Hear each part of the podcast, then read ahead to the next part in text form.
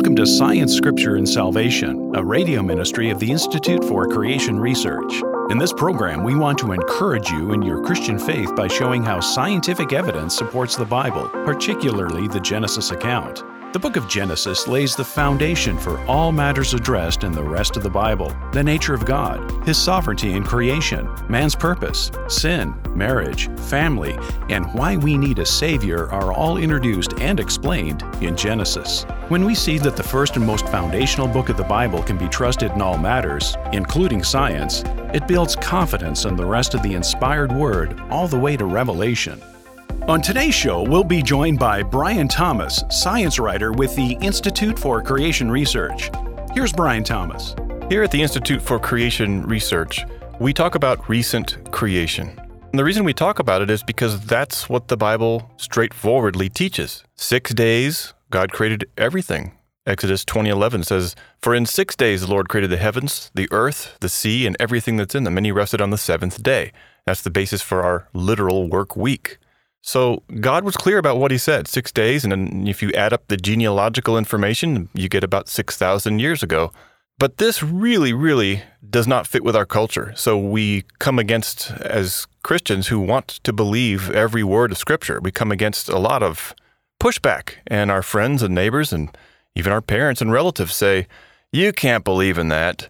Well, I want to encourage you today with reasons to believe in recent creation three main reasons why recent creation really matters. Because some say it doesn't even matter.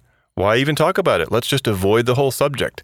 Well, the first reason why we do think it matters and why we do need to talk about it is because when Christians believe in recent creation, they show a complete confidence in all the Bible.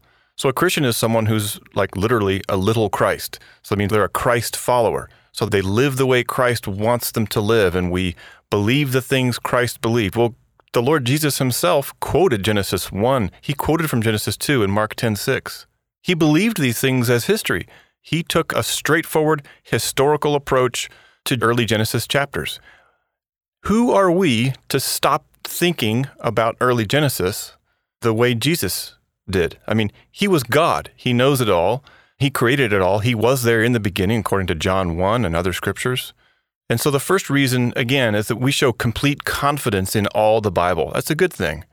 We don't have to therefore go around and say, oh, well, you should believe certain parts of the Bible, you know, the Jesus parts, but don't worry about that Genesis stuff. Whenever we come with that approach, what's the first question a thinking person would ask us?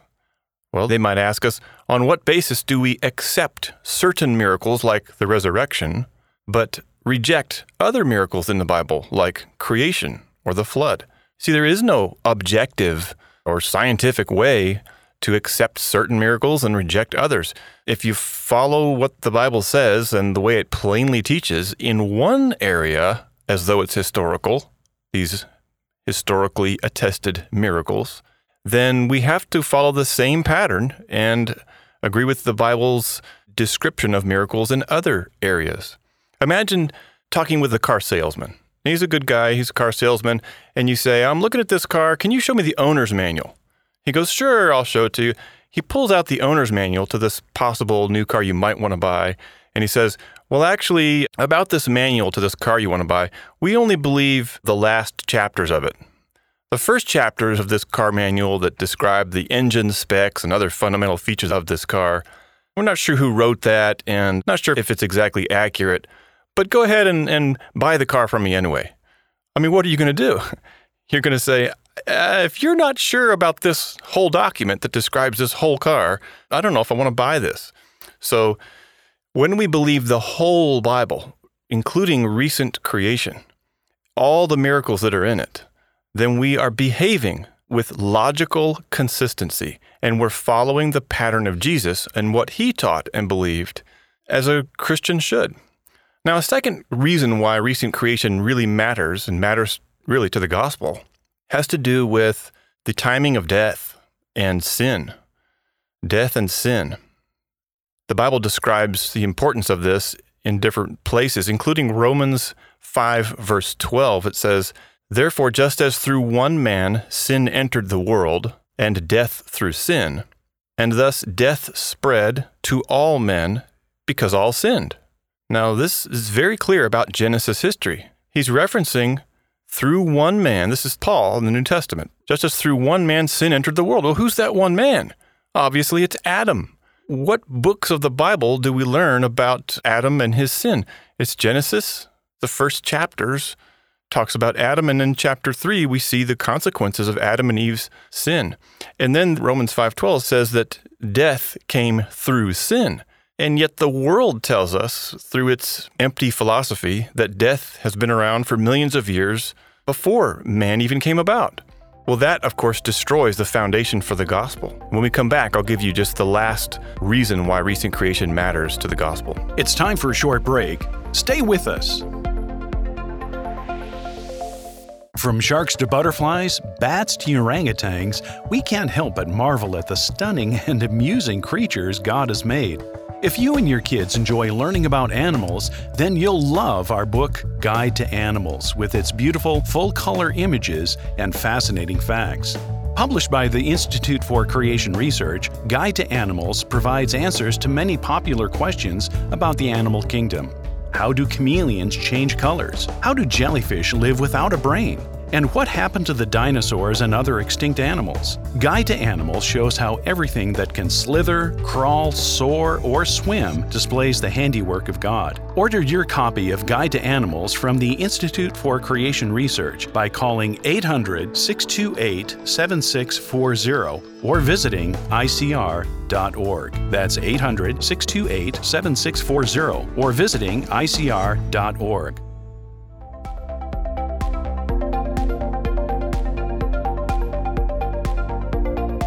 Welcome back to Science, Scripture, and Salvation, a radio ministry of the Institute for Creation Research. Here's Brian Thomas. So, we're talking about why recent creation is relevant. Why does it even matter? Do you remember the Romans Road?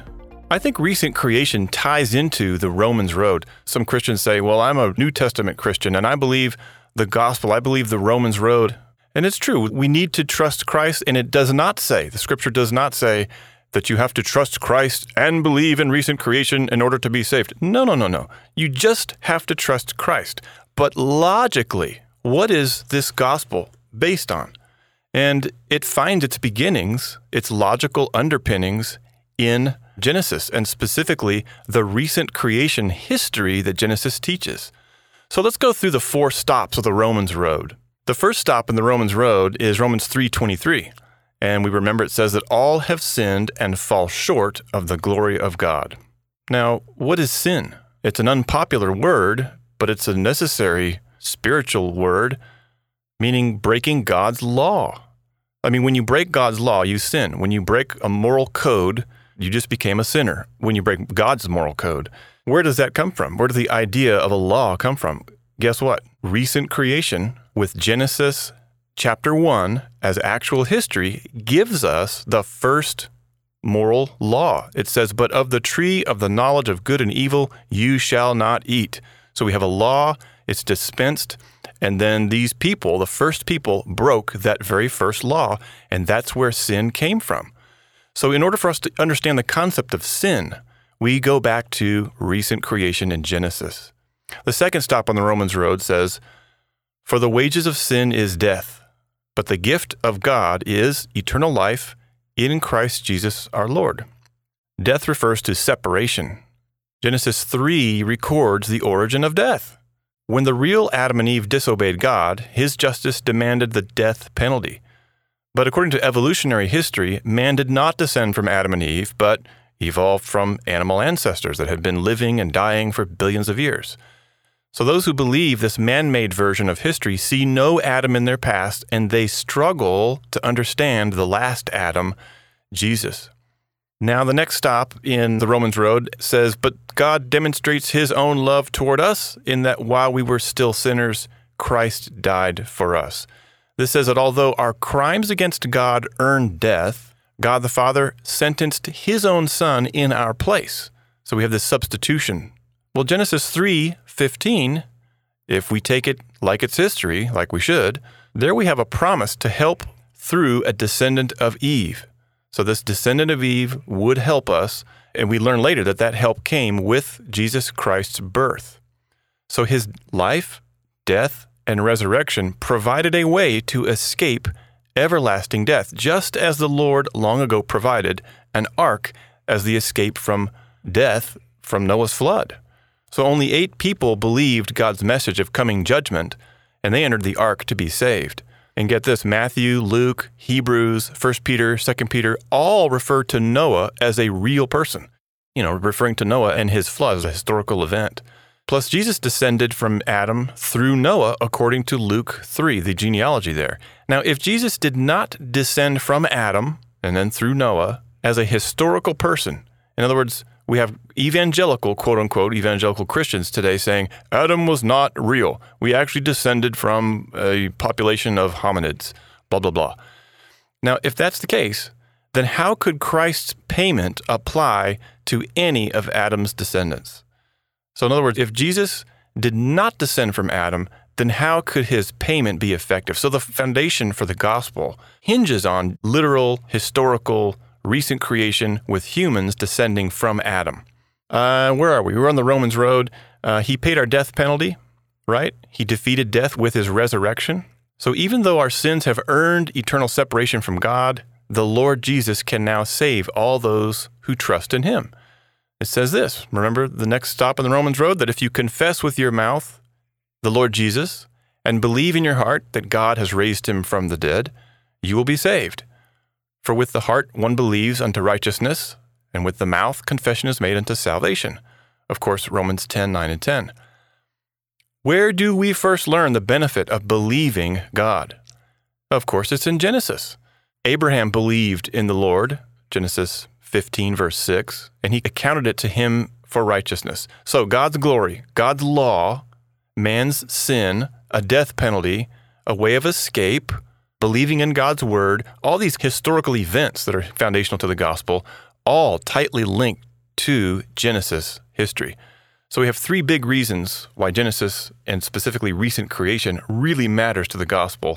Number one, it shows that we have complete confidence in the whole Bible, Number two, gives us a foundation for death after sin, death as a result of sin. And number three, it gives us the underpinnings for the gospel itself. Thank you for joining us on Science, Scripture, and Salvation, a radio ministry of the Institute for Creation Research. That's all the time we have for our program today, but we would love to connect with you through our website at icr.org.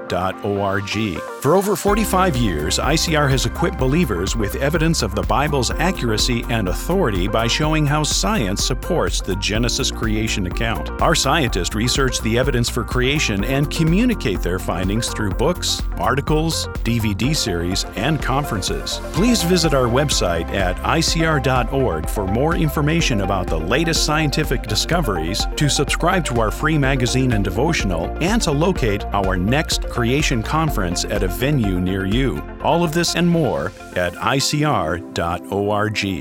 If you've enjoyed this podcast, subscribe to Science, Scripture, and Salvation on iTunes. Also, do us a favor and rate and review the show so that more listeners can find us. Thanks for listening, and God bless.